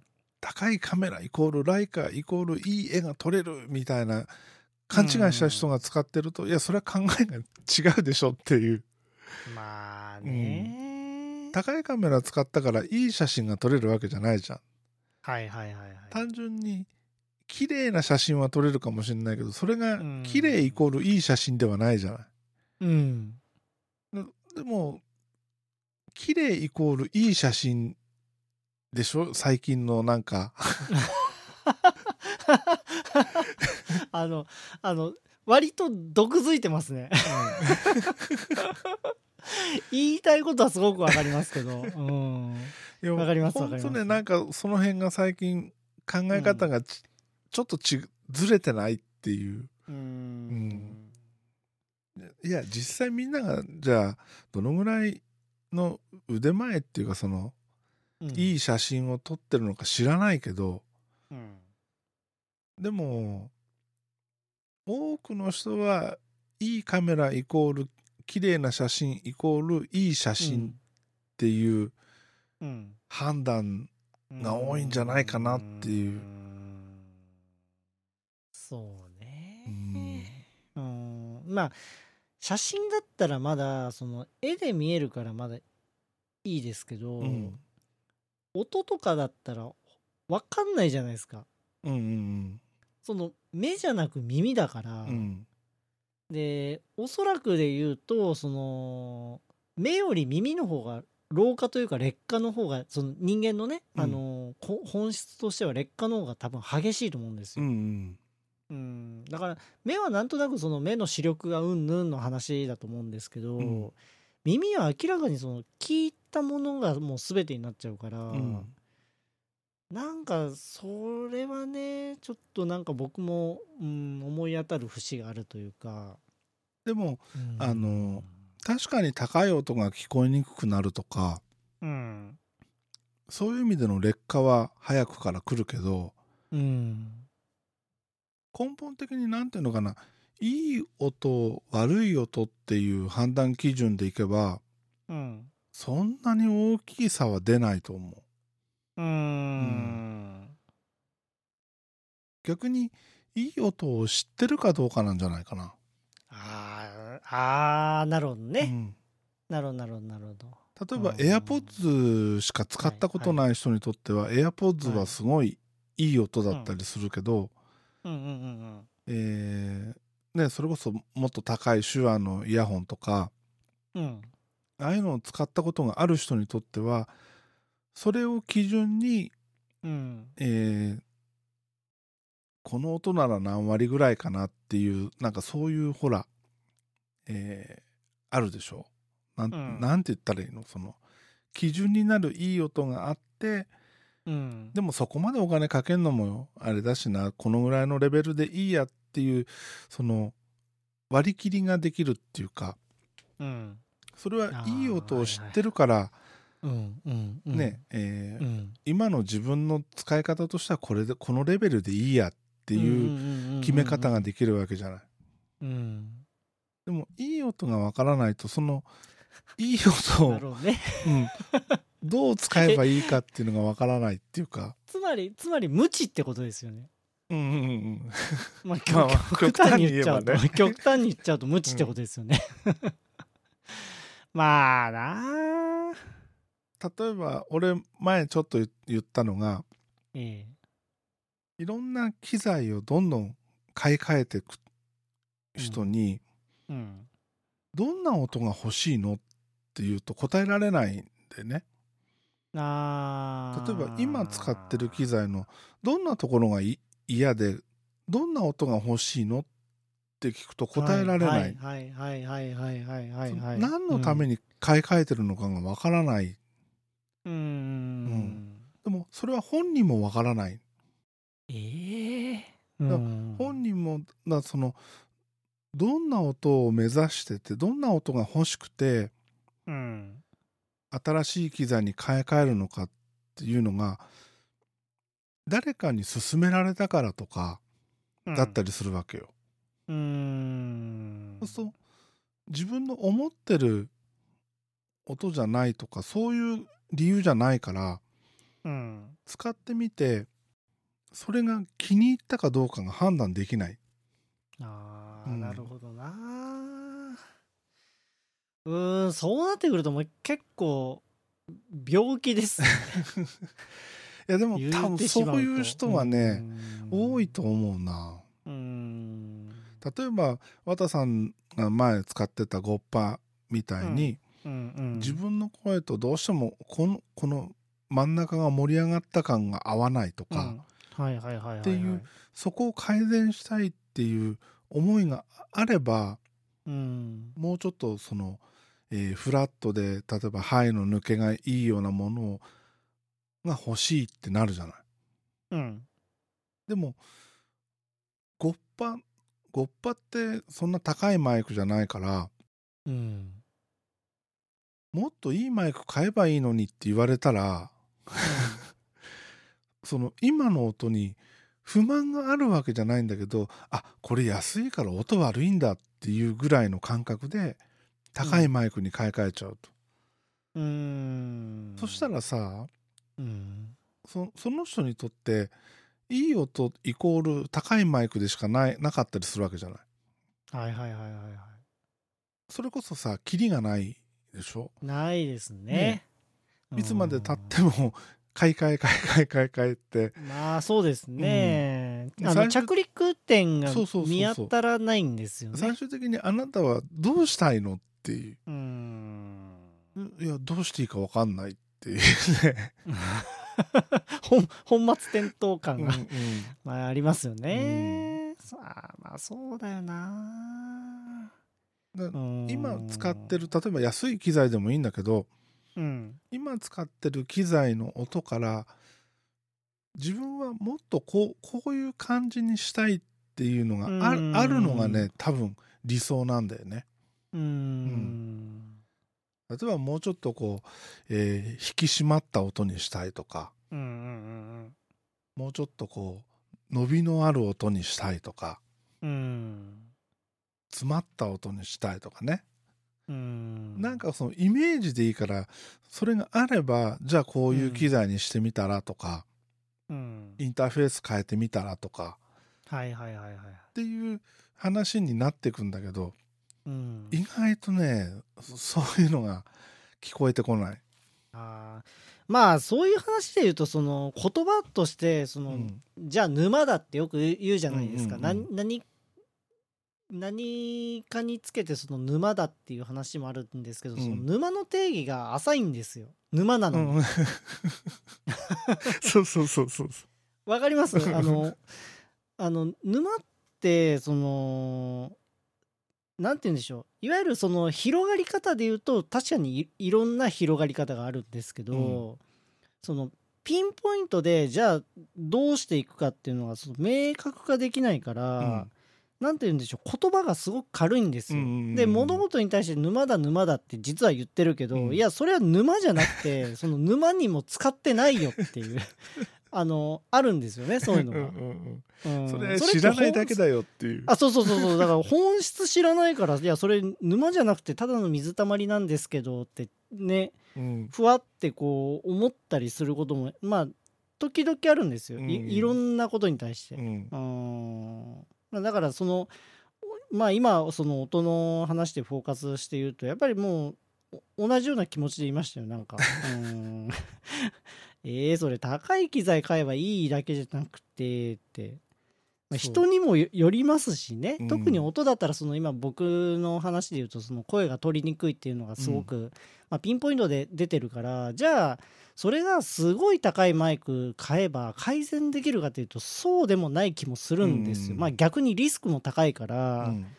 うん、じゃあそれが沼だっていうといやそうじゃなくてって その声のバランスとかいろいろはけ見た上で、あのじゃあどこどこに行きますかっていうのが分かって初めて沼だと思うんですよ。うんうんうん、その選選択その沼に入った瞬間に選択肢がいくつかあります。でも、適正な選択肢じゃないとそれはなんか沼とは言えないんですよ、うん。僕の中では。うん。でも俺例えばカメラのねうん。レンズ沼っていうじゃない？はいはいはいはいはい。あれもその俺レレンズ沼うーんなんて言ったらいいんだろう。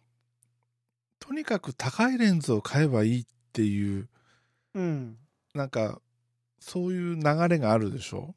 うん。すごいレンズを買えばすごいみたいな。うん。どうよってなどやするためだけならいいけどうん。本当にそのレンズ必要とか何に使うのっていうのがね。えあのまあまあひどい話ですけどそんなんばっかですよ。あの目的あって買ってんだったらいいですよ、うんうん。目的いやまなそのあのよくその散財と投資の話にすごいなるんですけど、うん。そのちゃんと目的があって買ってるんだったらそれは散財じゃないんですよ、うんうん。投資なんですよ、うん。あのそれはその自己犠牲払った上で、まあ、これを買ってその目的のためにやりますっていうんだったら当然だと思うんですよね。うん。それってその仕事でじゃあ写真撮ります映像撮りますってなった時同じ話で、うん。その仕事だったりとかでこういうものを取らなきゃいけないからあのこういう道具を選びます。でお金払いますっていうのはそれは投資だと思うんですよ。はいはいはい。だけどその目的ないままこれいいかなで買うっていうのは単なる無駄遣い。本当思思います。だからうん。散財っていう言葉はその言葉尻としてやっぱ軽くなっちゃってる傾向も若干あって、う、うんうん。まあまあ半分ネタ的なところもあるからね、うん。そうそうそうそう。でもあんまりやりすぎるとそのみん、うんあのよく言うんですよ。それは散財ですか投資ですかと、はいはい、うん、目的あって買ってんだったらそれは投資だし、うん。そのちゃんとねたあのは払ってるリスクもあると思うんですけど、まあでもそんなみんなポンポンポンポン買ってるけどそれ何にすんですかっていうのはやっぱありますよ。もものによってはね、うんうんうん。うん、当然使わなきゃいけないとか使いたいっていうものはあるあるものに対してはちゃんと目的あるんだったらそれは、うんうん。あのね散財っていうよりかはあじゃあまあそれはあの投資してなんか勉強なのかなみたいなこうね、うん、その自己投資も勉強のうちだって僕はやっぱ思うんですけど、だからね難しいですよねね。言葉って。うん、まああの一時期さうん。某そのうん。コミュニティ内でさうん、あるマイクがすごい流行ったじゃない、ああはいはいはいはいはい。あの時にこれどうやってパソコンにつなぐんですかっていうえ？のが何人か見かけたんだよね、はあ。俺。はいはいはいはいはい。でえじゃあ何のためにそれを買ったの？って。いううんうんうん。なんかもう不思議でしょうがなくて。うん。でしかもじゃあ買った人のうち実際使ってる人って何割ぐらいいるんだろうと思って、うーんまあね。なんかお布施的にうん。買ってる感のある人もいるでしょ、うんうんうんうんお布施的に買うのはそれを買ったことによって その誰かにうん。マージンがあるならお布施かもしんないけどうん。何のマージンもないものをうん勧められたからす勧められたっていうかいいって言われたから、じゃあ買ってみましたってそれな、うんうん何の意味もないそれこそ無駄遣い なわけじゃない、まあそうなんです。まあそういうのは、まあありますあります。うんそうん。まあそれがその使うものでうん買いますで、うんその商品だったらわかる。そうそうそうわかるんですよそうそうそう使わないんだったら買わなくていいじゃんっていう。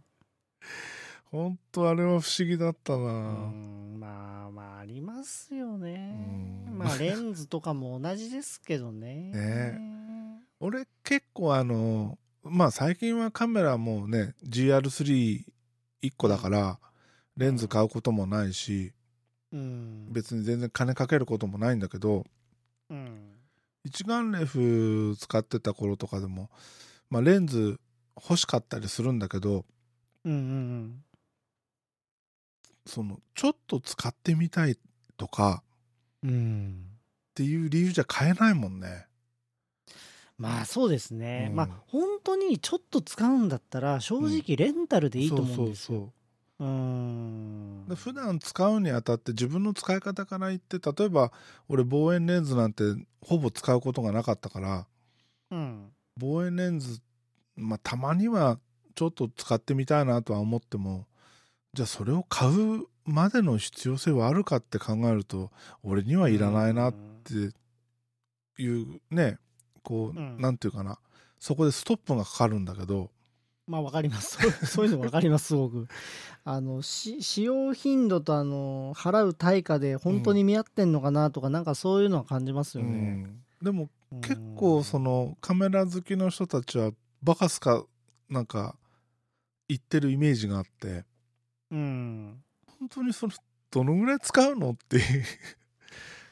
まあね、年に1回2年に1回使うか使わないかだけどでもこれ持ってたいまあまあまあ余裕があって持つのはいいのかもしれないけど、うん。無駄だなと思って。うん。まあまあまああのまあそういう人もいらっしゃいますよね。すごくオブラートオブラートに包んじゃいましたけど、まあ、そういう方もいらっしゃると思うんいやで、えー。まあ、もちろんねそそういう人はそ,、まあ、それが楽しいんだろうけど、うん、うん、俺は結局使わないものは持っててもしょうがないなっていううん。ところがあってね。同じもの同じようなものを例えば車を2台いらないうん。タイプなんだよね。うんああはいはいはいはい。ススポーツカーとじゃあ、うんえー四駆とうんって言われたら俺はどっちの方が乗るかなどっちが好きかなってどっちかを選んじゃう方なのよ。うんで両方買おうっていう風にならない派なんだよね。うんうんだからそういうのが俺俺がそうじゃないから理解できないのもあるんだけどうん。うん。不思議だなと思って。なるほどな。まあそういう人たちから言わせると「いやいや両方買っちゃえばいいじゃん」ってなるんだうんけどね。うんうん。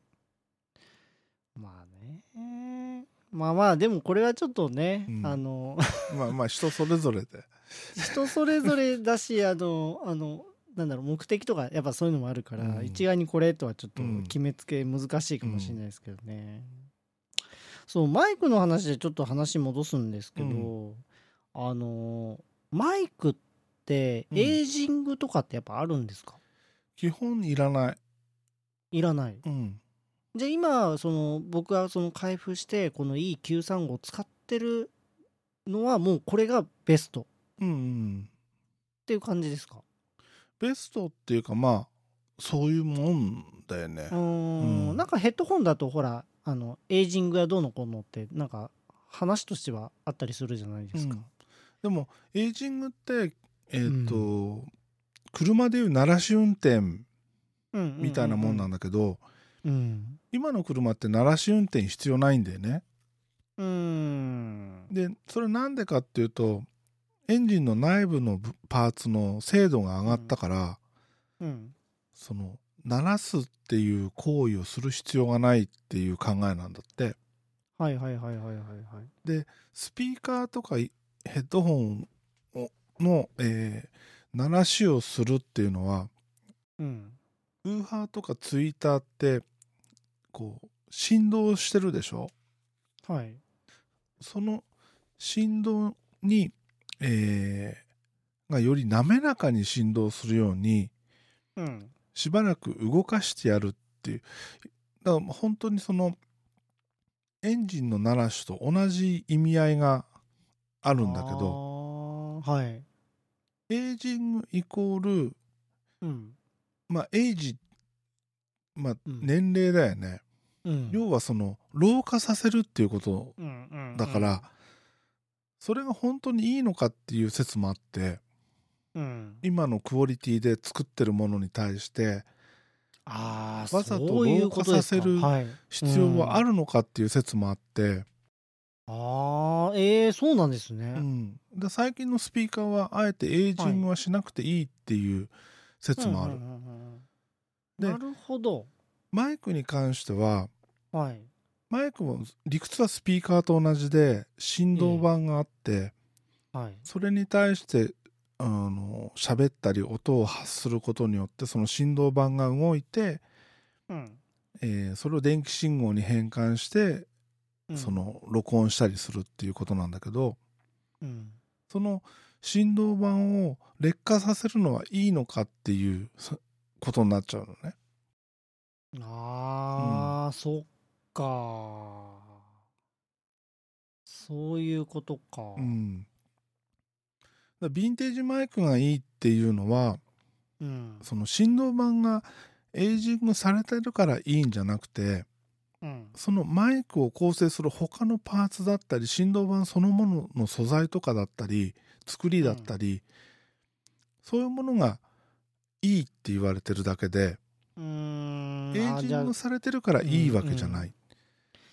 そっか、ん。まあエイジングでいうとふもう古びてますもんね。そうそうそう。もそもで逆に古いマイクヴィンテージマイクとかってあのー定期的にメンテに出してそのうん。ダイヤフラムっていうその振動板を掃除したりもするんだよね。はあ、じゃあじゃあなんか定義としてちょっと変ですねそもそもエイジングっていうのは。うーんどうなんだろう。だそれが本当に必要かどうかっていうのはそのその人の好みなんじゃないかな。うーん。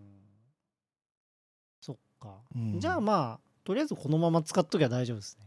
うん。うーん。そうか。なるほどなるほど。俺たまにやるのはね湿気取るぐらいかな。湿気ってどうやって取るんですかこれ、あのジップロックとかにシリカゲルはい。と一緒に 入れとく。あのおせんべいみたいですね。うん。あそっか。そうすれば湿気取れるんですね、そうそうそあー。そっかそっか。う。うん。まあ、お米米とかでもいいのかな。お米それあれですね。お米で湿気取るのはあれですよ。味塩ですよ。あ わかります。あのうん塩、うんうん。塩とか湿気取るのにあのお米数粒パラパラ入れといたらあのカチカチにならないってあるじゃないですか、あるよね。あれですね。うん、はい。だその振動板が湿気をあんまりと吸っちゃうと重くなるかららレスポンスが悪くなる、レスポンスが悪くなると音に影響しちゃうから。そっか。じゃあやっぱりその普段こうやってマイク出しててもやっうんぱそういうメンテはした方がいいんですね。うーんまあでもまあ用途がねそんなシビアな用途で使ってるわけじゃないからうんダイナミックだったら別にこのままで普通通りつけっぱでいいと思うんだけどはいはいはいはいはい。コンデンサーマイク使ってる人はうんやっぱ基本その使う時だけ出してきてセッティングするっていうのが、うん、まあ当たり前っちゃ当たり前かなうーん常に空調管理された部屋に部屋に設置しっぱなしっていうならいいと思うけど、うん基本ね普通の家でそんな空間はないわけでそうですね。あそうだよな。まあそれがさっきチャーリーさん言ってたそのマイクの云々の話につながってくるわけですようね。んうーん。なるほど。っていうふうに俺は思うかなうーん。いや勉強になります。いえいえうーん。ねえ。結局はいマイク選ぶマイクとインターフェース選ぶのはどんな音が欲しいかっていうのがまあ見えてからうんかな最初の一発目は普通の標準的なものでいいと思うんだよね。うん。それこそタスカムとかスタインバーグとか、うん。ああいう手頃なインターフェースに、えーうん。スタンダードな5パとかね57とか、そういう組み合わせ使ってみて、もっとこういう風にしたいなこんな音にしたいなっていうのが見えてきたらそれに向かってちょっとずつ、えー調べて買い替えてみたいな形でいいんじゃないかなと思うよね。うん、んあそうですよね。うん、じゃないとどっから手つけていいか分かんないもんね。いやそう本当そうですよ。いきなり高いもん買って、そこがゴールかって言ったらいや絶対違いますよね。うん。多分普通のなんちゅうの今までこういうものに縁のなかった人たちうん。はさいい機材イコールとんでもないいい音がするっていううん。頭絶対あると思うんだよね。まあ 少なからずあるでしょうね。だから少な少なからずあるでしょうねそれだからそこはそこのものを買っええて、ええ実際に録音してみたら自分の思ってるのと全然違うけどこれどうやって使うのってた多分そこがスタートだと思うんだけど、うーんうん全くもってその通りだと思いますよ。本当に。難しいよね。まあ難しいっすね、うん。でもまあそういうのもやっぱり経験だと思うんですけどね、なんか、うん、まあ入入り方がどういう入り方でその行くかっていうのは多分いいろんな入り方があると思うんですよ。きっかけだっうん、たりとか、うんまあ、ややっぱり高いもん買っといた方がいいよっていう考え方で多分入ってくる人もいると思うんですけどでも、そそれをその1回で終わらすわけじゃなくて、その適正値をどこに持っていくかって結構継続的にやらないと難しいじゃないうんうですか。ん。うん。あそういうそういうところのそのイテレーションをやらないと、ん。なかなかその自分が求めるゴールもなかなか難しいし、うん。その自分が取るだけじゃないそのね用途にも使うことだってあるじゃないですか。うんた例えばそのインタビュー取りますってなった時に、えじゃあどどういうふうにしますかみたいな。なんかねその環境に応じてセッティングとかもやっぱ当然あるだろうから、うん。なんかそういったのはねそのこの機材使っときゃ大丈夫っすよっていうのはまずありえないなっていうの。うん。まあそれそれはそのカメラとかでも一緒ですよ。照照明もそうだし、ううん。な何にしてもそのね値段とそれが絶対市場主義みたいなのはちょっとまやかしだと思うんですよね。ねうえん。うん。いやそうそういうのがあって俺その比較的手頃で、うんうん。えー最初にとっつくとっつきとして、うん。そのおすすめできるセットうん。っていうものをなんか一個こううん。誰に勧めてもあこっからスタートならまあいっかって思えるそのマイクとインターフェースのセセットっていうか組み合わせっていうか、うん。そういうものをねあの探してみたかったの。うーんなるほどう。ん、それでインまあターフェースをちょこちょこ買ってたあそういうことだったんですね。あーなるほど。なんか結構そのチャーリーさんねインターフェースだなんだここ最近何回かこう買い替えたりしてて、うんあれなんなんかのテストなのかなってちょっと思ってた思ってはいたんですよ。うんうん、結局ことだったんですね。SSL2 とモツのうん M2 っていうのを買ったけど、え買ったけど結局使ってるのは今まで通りユニバーサルオーディオのアローなんだよね。え それはまあ価格的に倍以上するからアローってうんうんその倍以上開きがあるものを基準に、えーね、その 2, 台をテストするのは酷なわけじゃない。うん。うんでも俺はそのできるだけアローの満足感に近い近いしかも、えー手を出しやすい価格帯のインターフェースっていうのはどれなのかなっていうのをね探してたの、ああ、なるほど。なるほどなるほど。うん。まあ結果的に僕が今回ゼンハイザーのこの E935 と SSL2、まあ、使い始めてまあ1日2日ぐらいですけど、まあすこぶるいいですよ。それはよかった本当に。いや本当めっちゃめちゃいいですよこれ。うん。こんなに変わるとは思わなかった。いいでしょ？ええ。まあだからこれをしばらく使ってってもうもうちょっとこんな音がうんうんうん。欲しいなとか、うん。こういう風になったらいいなっていうのが見えてきたらそこからまた考えればいいわけで、ああそうですね、うん。そうですね。確かに確かに。うんまあ、ものによってはね、後でちょっと EQ いじるだけで、うん、あ、これでいいやっていう場合もあるし。はいはいはいはいはいはい、はい。所詮、うん、あの、素人のこうやって喋ってるだけだから、どこまで求めるかって言われると 難しいけど。まあそうですね、あの、うん、トーク、こうやってトークするってなるとやっぱ難しいですよね。うん、なんかあの、その演奏してるものを撮ります。ボーカルでちゃんと歌って撮りますになったらまた違ってきますけどね。そのトークで撮るんだったらってなるとすごくなんか範囲としては絞られますしうね、ん。うん。実はこれがもしかしたらもうベストかもしれないっていうのはなんあのやっぱりその使ってみて何回か聞いてみてそのこれからその自分もねうん。イテレーションしてこう試行錯誤をうんうんうん多分するとは思うんですけど、うん。まあ、これに落ち着く可能性もなきにしもあらず。そうそうそうそうっていうことですよね。ううん。俺だって実際この935を使い始めてもう2年うん。ぐらい経つけど全然不満ないもん。うーん。これで全然でえ試してみたいものはあるよ。